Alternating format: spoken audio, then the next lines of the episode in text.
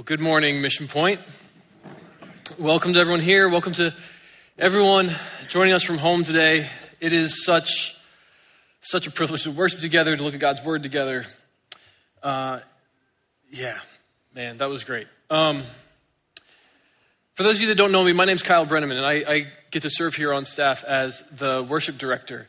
And uh, this morning, though, I am wrapping up our series that we've entitled Strangers, Living for a Better Kingdom. And we've been looking at how Jesus says his kingdom is different in Matthew chapter five.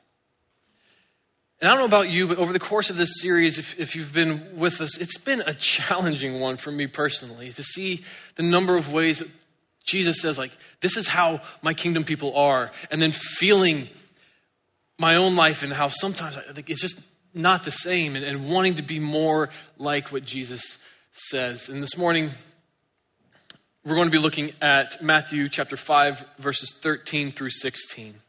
But before we dive into that, I want us to do a quick refresher on what we've looked at the past couple of months as we've been making our way through Matthew chapter five.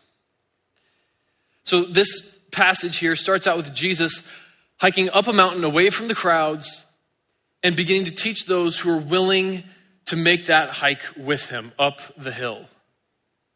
And in Jesus' teachings here, he was making some hard to swallow statements about how his followers were to live very differently than the world around him, because the cultural values of Jesus' kingdom were at odds with the kingdom and country that they lived in, and they're at odds with any country or kingdom here on earth. And then there are several statements here that over time have come to be known as the Beatitudes. And each one of those statements starts off with the phrase, blessed are the. Jesus calls people blessed, meaning, oh, how completely, unshakably, deeply happy. And the things that Jesus says about these people who are happy are odd. They're counterintuitive because they were countercultural. They were countercultural for the people then, and they're countercultural for us now.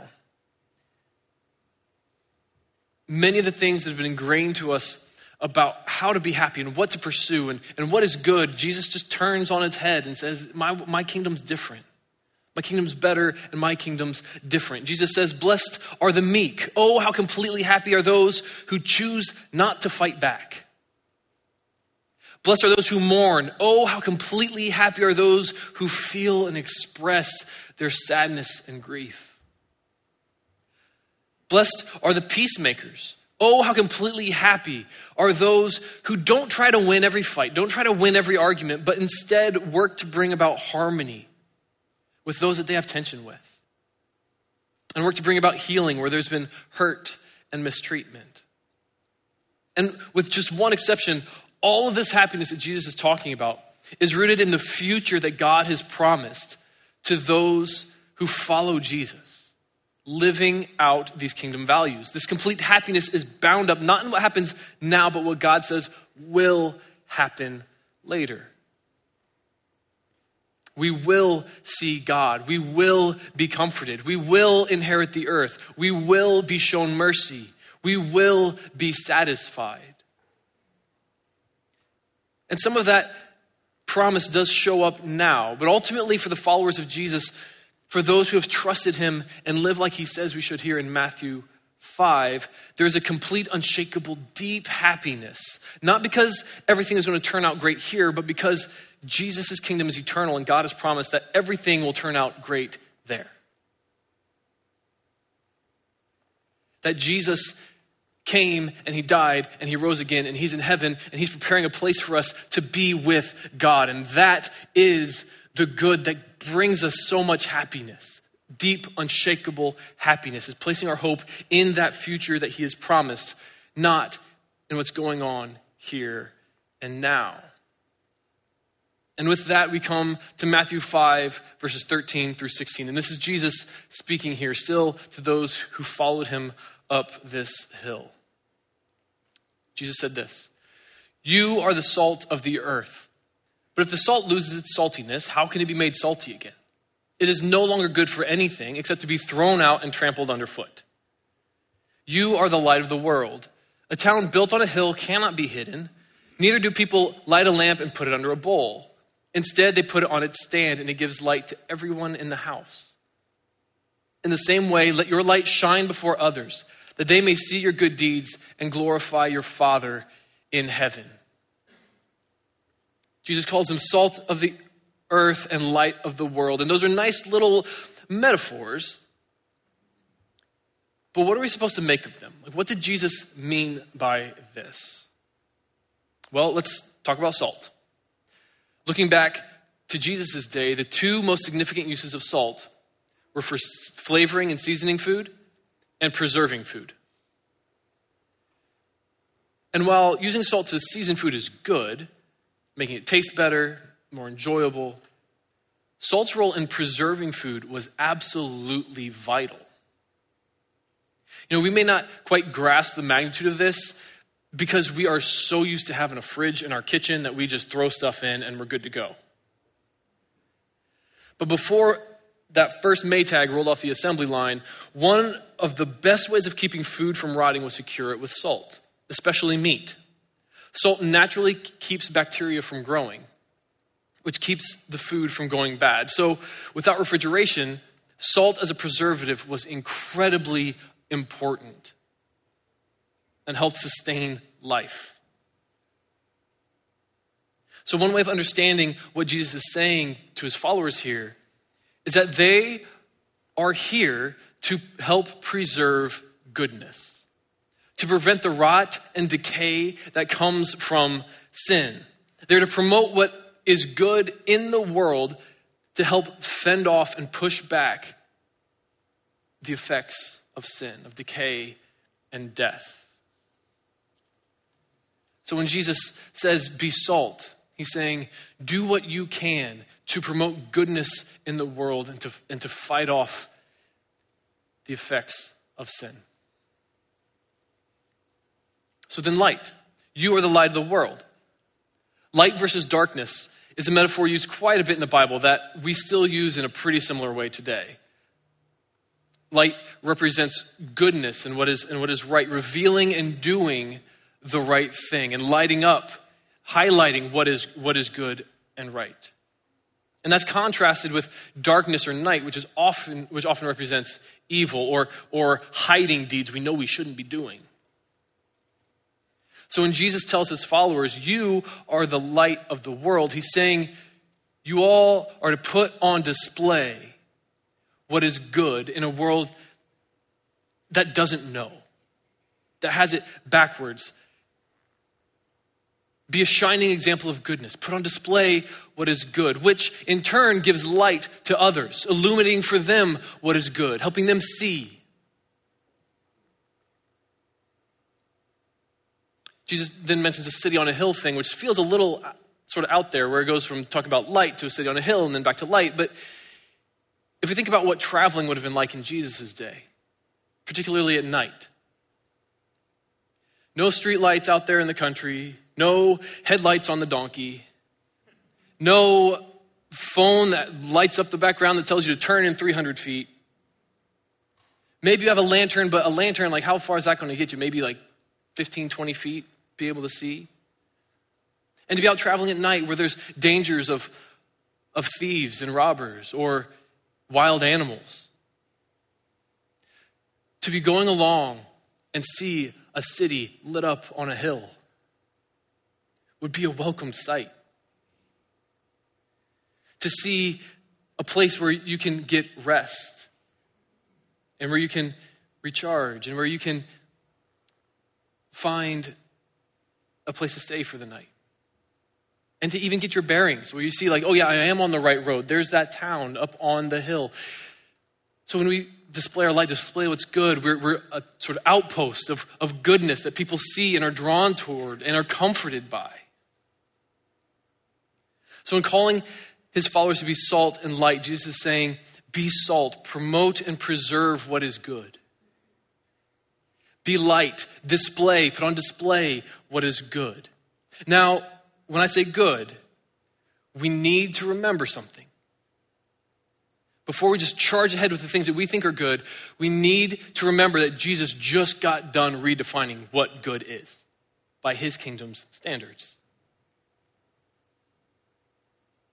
And it's unnatural to us. It's not what we tend to think about how we should act or what we often embrace as good.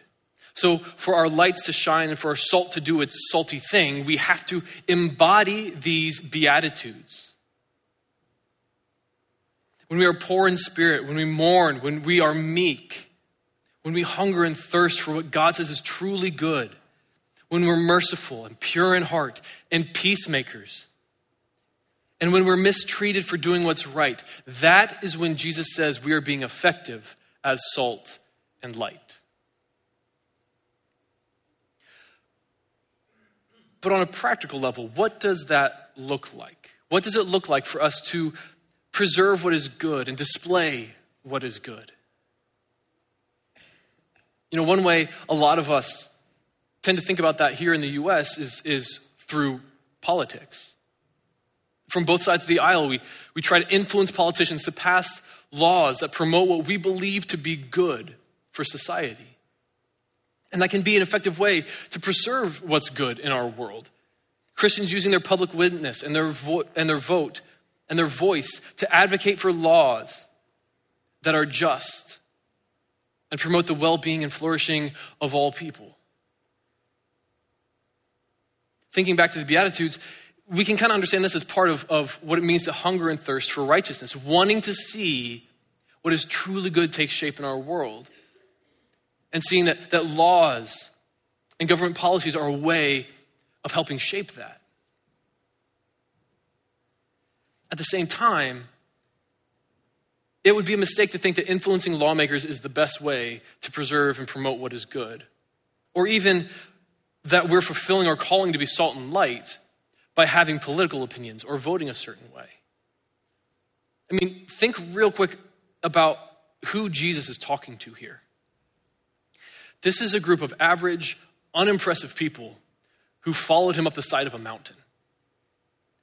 They live in a place that's under the control of the Roman Empire. They don't even govern themselves. These people have zero political influence. I mean, Jesus isn't talking here to, to Caesar or to a king. He's not addressing the Roman Senate. Jesus is talking to these unimpressive, uninfluential, unimportant, average people. And he's saying to them, you are the salt of the earth. You are the light of the world. It is your job to display and promote and preserve what is good in this world. So what does that mean for us? I'll say it again. This call to be salt and light sits on the foundation of the Beatitudes. We cannot forget that. So if we want to be salt, let's promote what's good by standing up for the kid at school who's getting bullied, or speaking up for the coworker that everyone likes to talk bad about when they're not in the room. That's being merciful to the one being mistreated. That's hungry and thirsting for righteousness, standing up for what is good. And there's, there's a chance that you'll be mistreated for doing what's right. And just like that, three Beatitudes in one action. And blessing comes from that. Deep, complete happiness comes from that.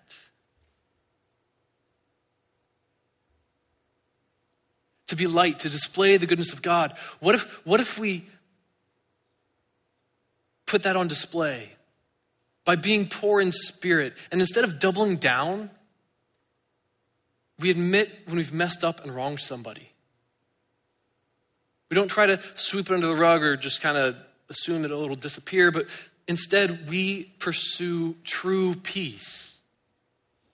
And we apologize. And we try to make it right.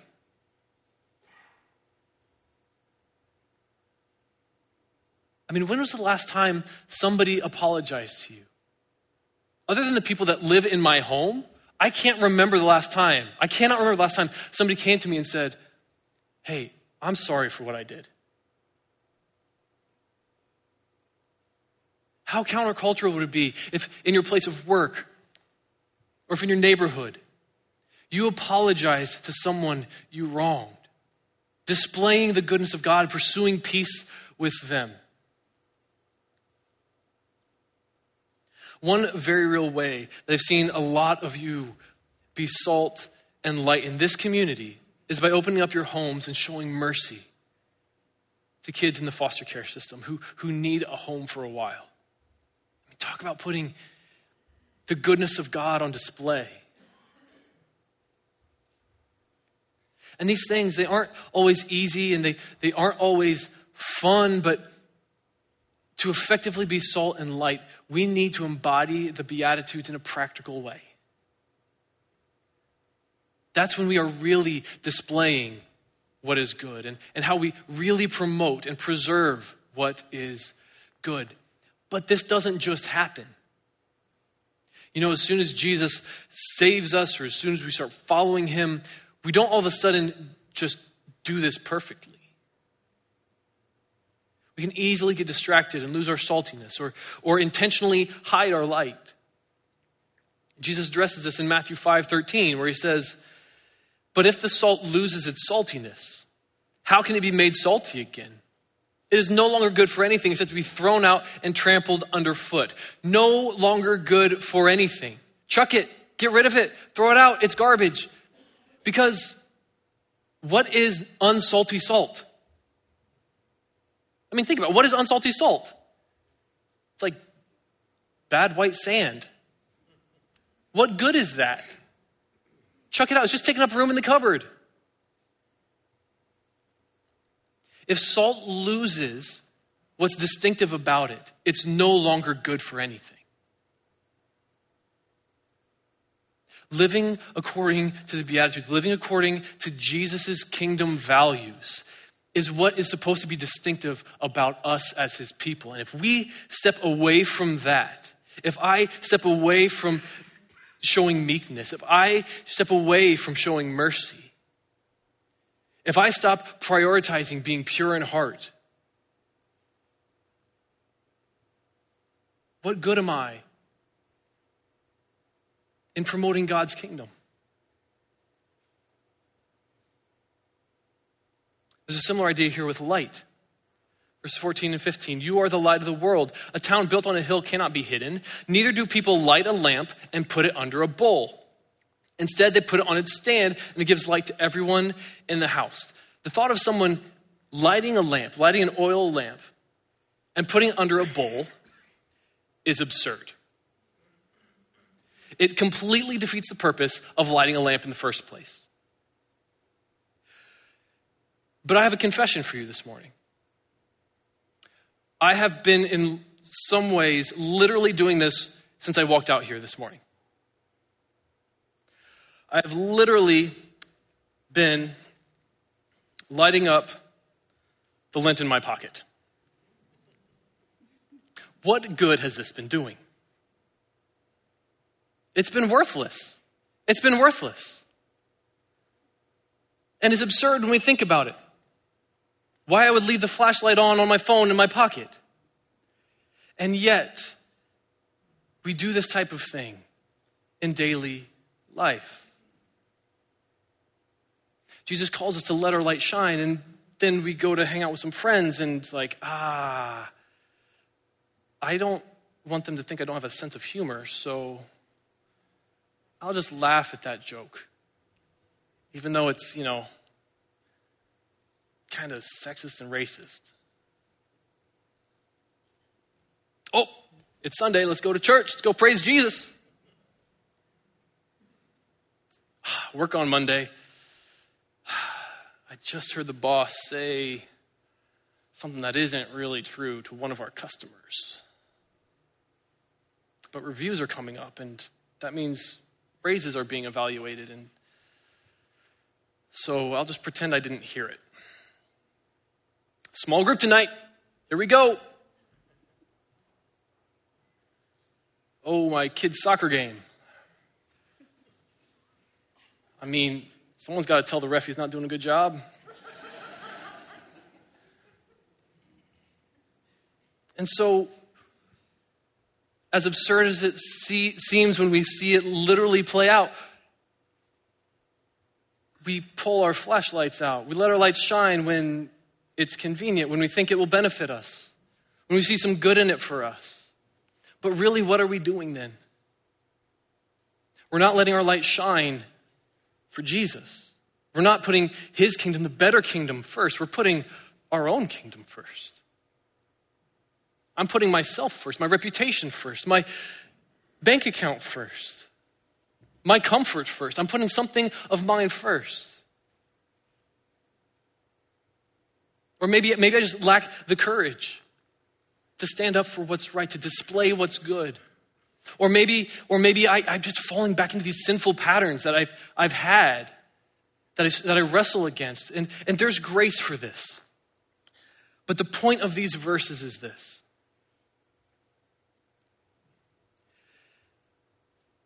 Jesus puts us in places on purpose. He put you in your neighborhood on purpose. He put you with that employer on purpose. He put you in that dorm on purpose. He put you in that class on purpose because he knows that those places need salt and they need light. And that's why he put you there, to bring more of God's goodness to those places.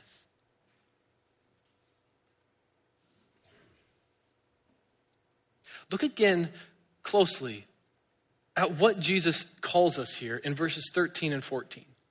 He says, you are the salt of the earth.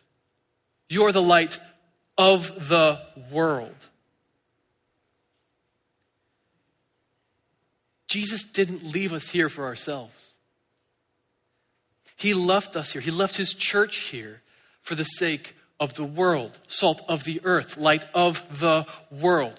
Look, I've eaten a lot of meals in my life, and not a single time have I ever seen anyone take that first bite of food and do that like, oh yeah, that's delicious face, and put their fork down and go, wow, that, that salt is amazing. Salt is not for itself. It is for seasoning and preserving the food. In the same way, we aren't here for ourselves. Jesus didn't leave us here for the good of ourselves, but for the good of the world. And the same thing with light. Contrary to what my kids seem to believe often, there's no reason to leave a light on in a room where no one is. The light is there to help others. Right? It's not there for its own sake to burn bright. It's there to illuminate the room, to show the way, to show where the coffee table is so you don't find it with your toes. That's what the light's there for. It's not there for itself. And yet we can fall into this line of thinking so easily, to look at something like our job and be so thankful that God blessed us with that job and stop there. That God blessed me with that job, and not think about the fact that maybe God wants to bless this company with me. Not because I'm so awesome at what I do, but with God's goodness on display and bringing more of God's goodness there. Yes, God blesses us in a thousand different ways, in a thousand different places. But ultimately, when God puts us in places and puts us in contexts, it's because he sees that those places need salt and those places need light. And these are my people, and that's where I'm sending them. Every context God puts you in, he wants you to promote and display his goodness. That's even true when we find ourselves in places we do not want to be. When we find ourselves in a hospital room with a loved one. When we find ourselves driving to the unemployment office. No matter where we find ourselves, God wants us to take his salt and to be his light into those places. It's part of the job description of following Jesus. And beyond that, He put Mission Point here in this community for a reason. If this community isn't better as a direct result of us being here, what are we doing? If Mission Point disappeared tomorrow, if every one of us packed up and moved somewhere warmer where it doesn't snow in April, what parts of this community would be hurt? Where would there be less good in this community? Where would it be darker? Where would the effects of sin make gains if we weren't here? Look, I definitely think that there are ways that we as a church are salt and light in this community, but we cannot take that for granted. As a church and as individuals, we need to keep working and keep doing good deeds to put the goodness of God on display. And that is what puts the goodness of God on display. Jesus makes it clear here. It's our publicly visible good deeds. It's not convincing arguments. It's not moral judgments. Those don't make the positive impact on the world that Jesus is talking about. He's saying our good deeds do. When we embody the Beatitudes and live out the goodness that comes from that. But with that, we need to pump the brakes for a second, because Jesus here very clearly says that people should see our good deeds. Don't hide that light under a bowl. Put those good works out there in the open. But in the very next chapter, just a few minutes later, in the same message that Jesus is presenting, the same teaching he's giving to his disciples, Jesus says this, Matthew six one, "Be careful not to practice your righteousness in front of others to be seen by them. If you do, you'll have no reward from your Father in heaven." Then just a little bit later, it talks about don't let your, your left hand know what your right hand is giving. When you go to pray, don't do it out in public, do it in a closet, hide. So what are we supposed to do with this? What gives? Are we supposed to be seen or not? The point Jesus is trying to make here comes at the end of verse sixteen, chapter five, verse sixteen, where he says that they may see your good deeds and glorify your Father in heaven. Not, as it says in, in six one, practice your righteousness in front of others to be seen by them, period. But rather, these good deeds are supposed to point to and lead people to glorify God. It's not about them seeing how good we are. It's about how seeing, seeing how good God is. This happened with Jesus over and over and over again. He would heal someone and people wouldn't respond by talking about how awesome Jesus was. They glorified God. In Mark two, Jesus healed a man who was paralyzed in front of a crowd of people. The man couldn't walk and Jesus told him, "Get up, take up your mat and walk." And the man got up, took up his mat, and walked, completely healed. And the response of the crowd, Mark two twelve, they were all amazed and glorified God. Same thing in Luke seven, when Jesus raised a young man from the dead at his funeral. There's a crowd there for the funeral, and Jesus is like, pause. He's not done yet. Raise him back up. And it says in Luke seven sixteen, that the crowd was there and they glorified God. One of Jesus' disciples, Peter, echoed the same idea when he wrote First Peter two twelve. He said, live such good lives among the Gentiles, those who, who don't follow Jesus, that though they accuse you of doing wrong, they may see your good deeds and glorify God on the day he visits us. Our good deeds are supposed to highlight how glorious God is. And Peter experienced that on multiple occasions. One of them in Acts chapter three, where Peter and John, one of the other disciples, are going to the temple to pray. And as they get close to the temple, there's a man there who is paralyzed and he's begging for money. Peter and John say, look, we don't have any money. Like we, we can't give you any money, but what we do have, we will give to you.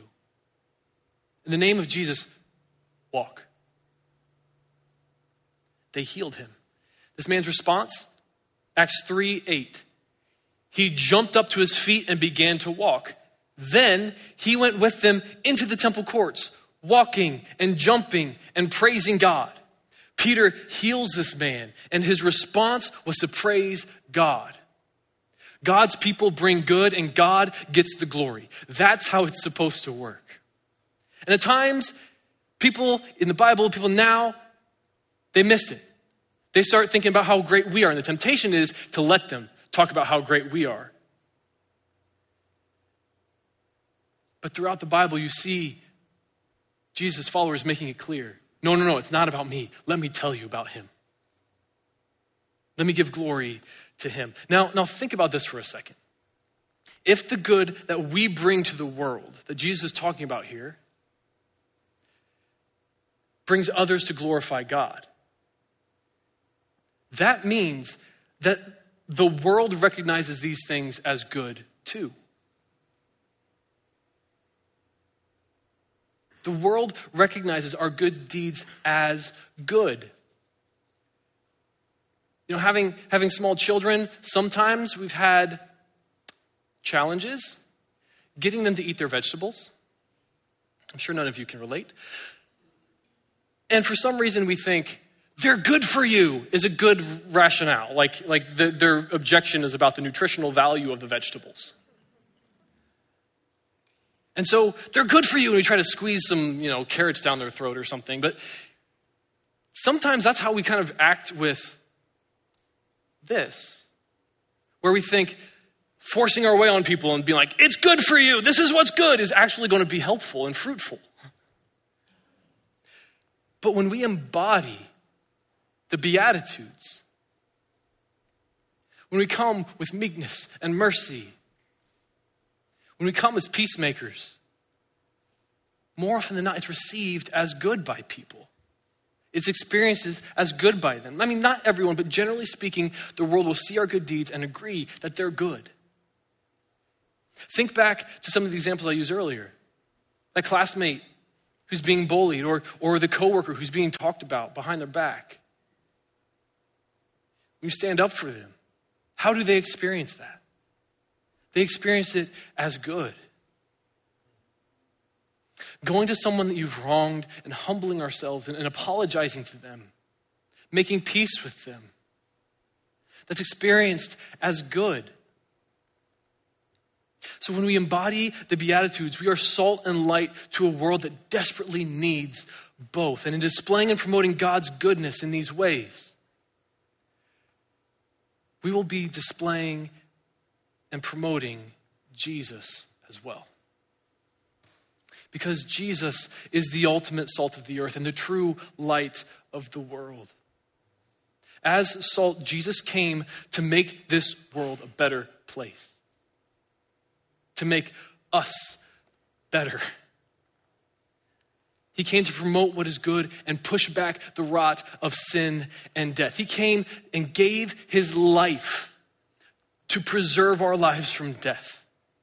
And he is making all things new, making them better and perfect once again.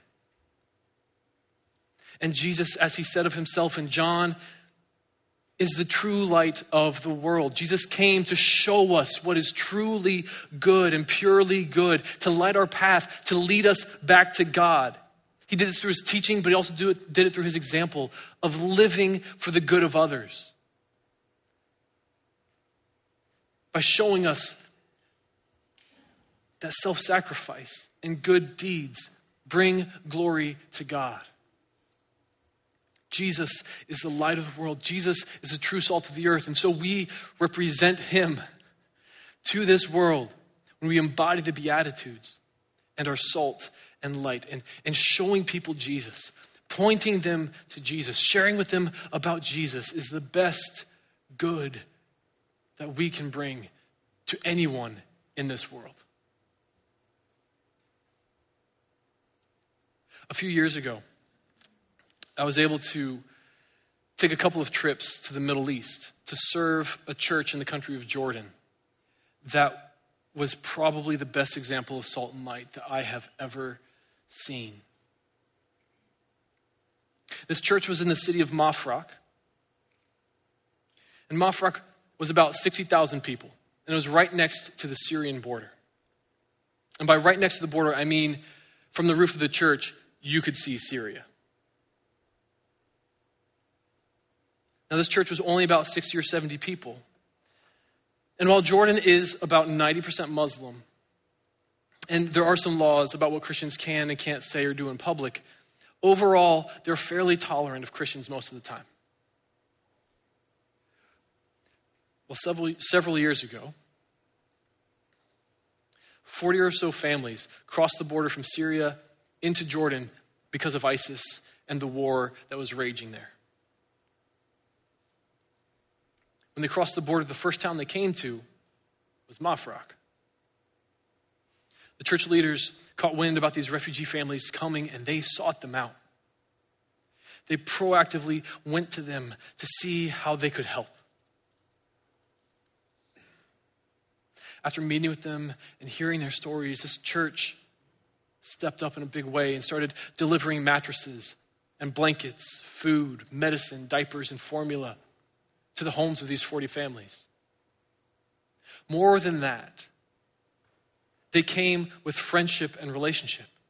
They kept coming back to visit, to check on them, to see how they were doing, to see what else they might need.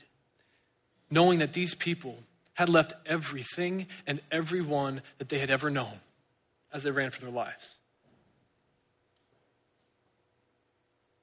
But those forty families were just the beginning. The war in Syria got worse and worse and worse. And over the course of, of just two years, Mafraq, that city of sixty thousand people, added one hundred thousand refugees from Syria. sixty thousand to one hundred sixty thousand people in this one city. You know how the church responded? They kept doing what they had from the beginning. They opened their doors. They opened their hearts. They opened their wallets to give whatever they could to these people who literally came with only what they would, could carry. This church was embodying the Beatitudes. And believe me, they were so blessed. They were so completely, unshakably, deeply happy.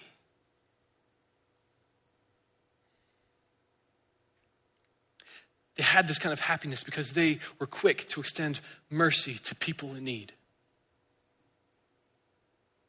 They were completely happy because they sat with hurting people and mourned with them.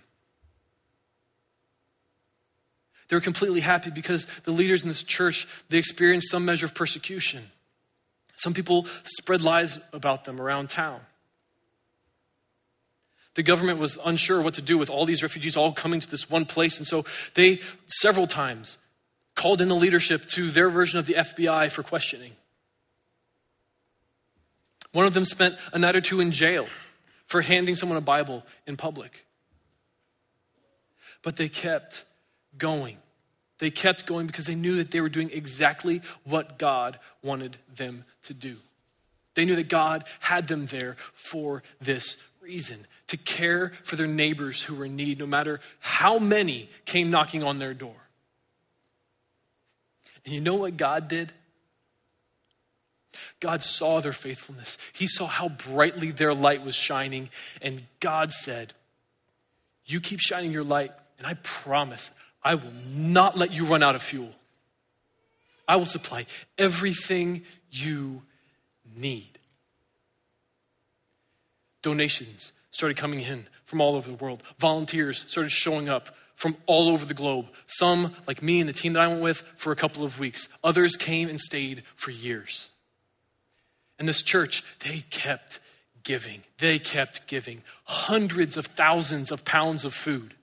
Tens of thousands of mattresses and blankets and pillows. Thousands of hours. Thousands of tears, sitting in homes with people, hearing their stories, answering their questions about Jesus. I was able to go on a number of these visits while I was there. And I'm telling you, these stories were absolutely gut-wrenching. Women who didn't know if their husbands were still alive because when the bombs started falling, they ran and they ran in opposite directions. They hadn't seen their husband in two years. They had no way of making contact, no way of knowing if he was safe. Men telling stories of being tortured in prison. Parents telling stories of how they've lost young children in bombings. You could see the physical, mental, and emotional wounds and scars on these, on these people. And the church kept going. God continued to supply all that they needed. After hearing the stories of trauma and loss and devastation, they began to offer group counseling to help people mourn and process the horrible things that they had witnessed and been through. And you know what ended up happening over time? As they kept continually, continually embodying these Beatitudes, everyone around started to realize how much good this church was doing. A large relief agency was going to go into Mafraq to help. They heard about one hundred thousand refugees and said, we need to go in to help. But they showed up and they saw this church and they were like, you guys got this covered. Anything we do would be redundant. So here's a half million dollars this year. We'll call you next year and see how, if you see what else you may need. The church kept going, kept giving.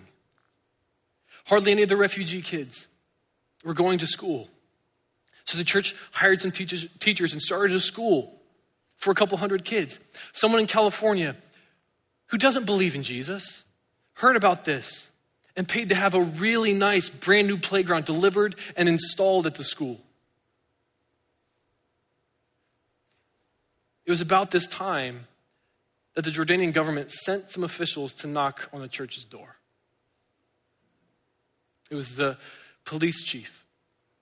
It was the top security officer at an army base nearby. And there was a couple other high-ranking officials. And they came, and they knocked on the door of the church. And they offered to do a walkthrough of the church to help them shore up some of their security things and place security cameras in the right places because they had so many people there. They had so many resources there. They knew that if this church wasn't safe, then, then it would be bad for the entire community. And so these government officials who had previously hauled them in for questioning, who had put them in prison for a couple days, they came to the church saying, how can we help you? This church was putting the goodness of God on display and everyone around could see it. They tangibly saw the love of God because this little church had a big heart and big faith. And they weren't willing to see people in need and go, oh, let's let's put a bowl over our light. They said, no, let's shine brighter. Let's get more salt out there, promoting more and more good.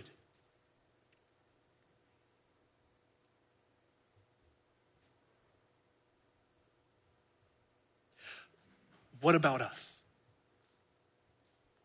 What about us? You know, it may not be that dramatic.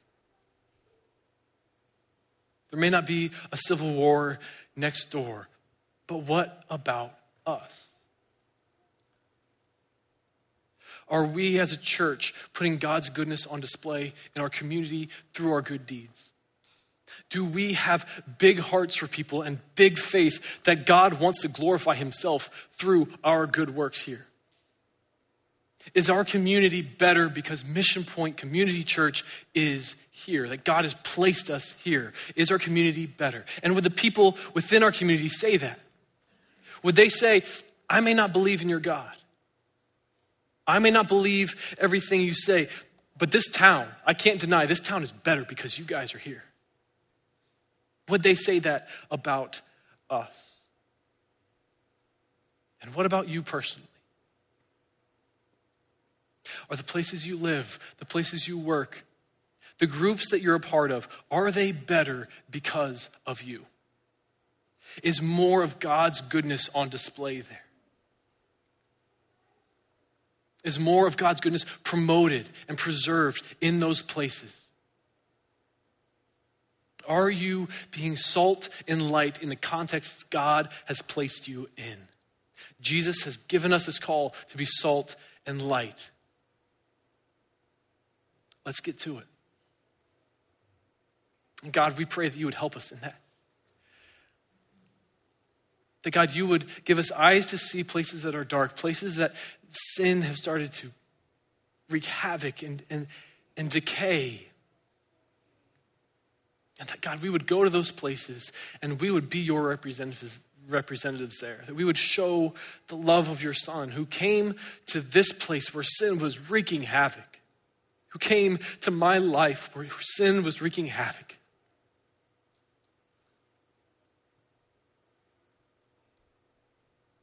And shone his light. And made a way for us to be right with you. God, may we live lives that are blessed because we put your kingdom first. God, may that be true of us as individuals, and may that be true of us as a church for your glory and your glory alone. We thank you so much for Jesus. And it's in his name that we pray. Amen.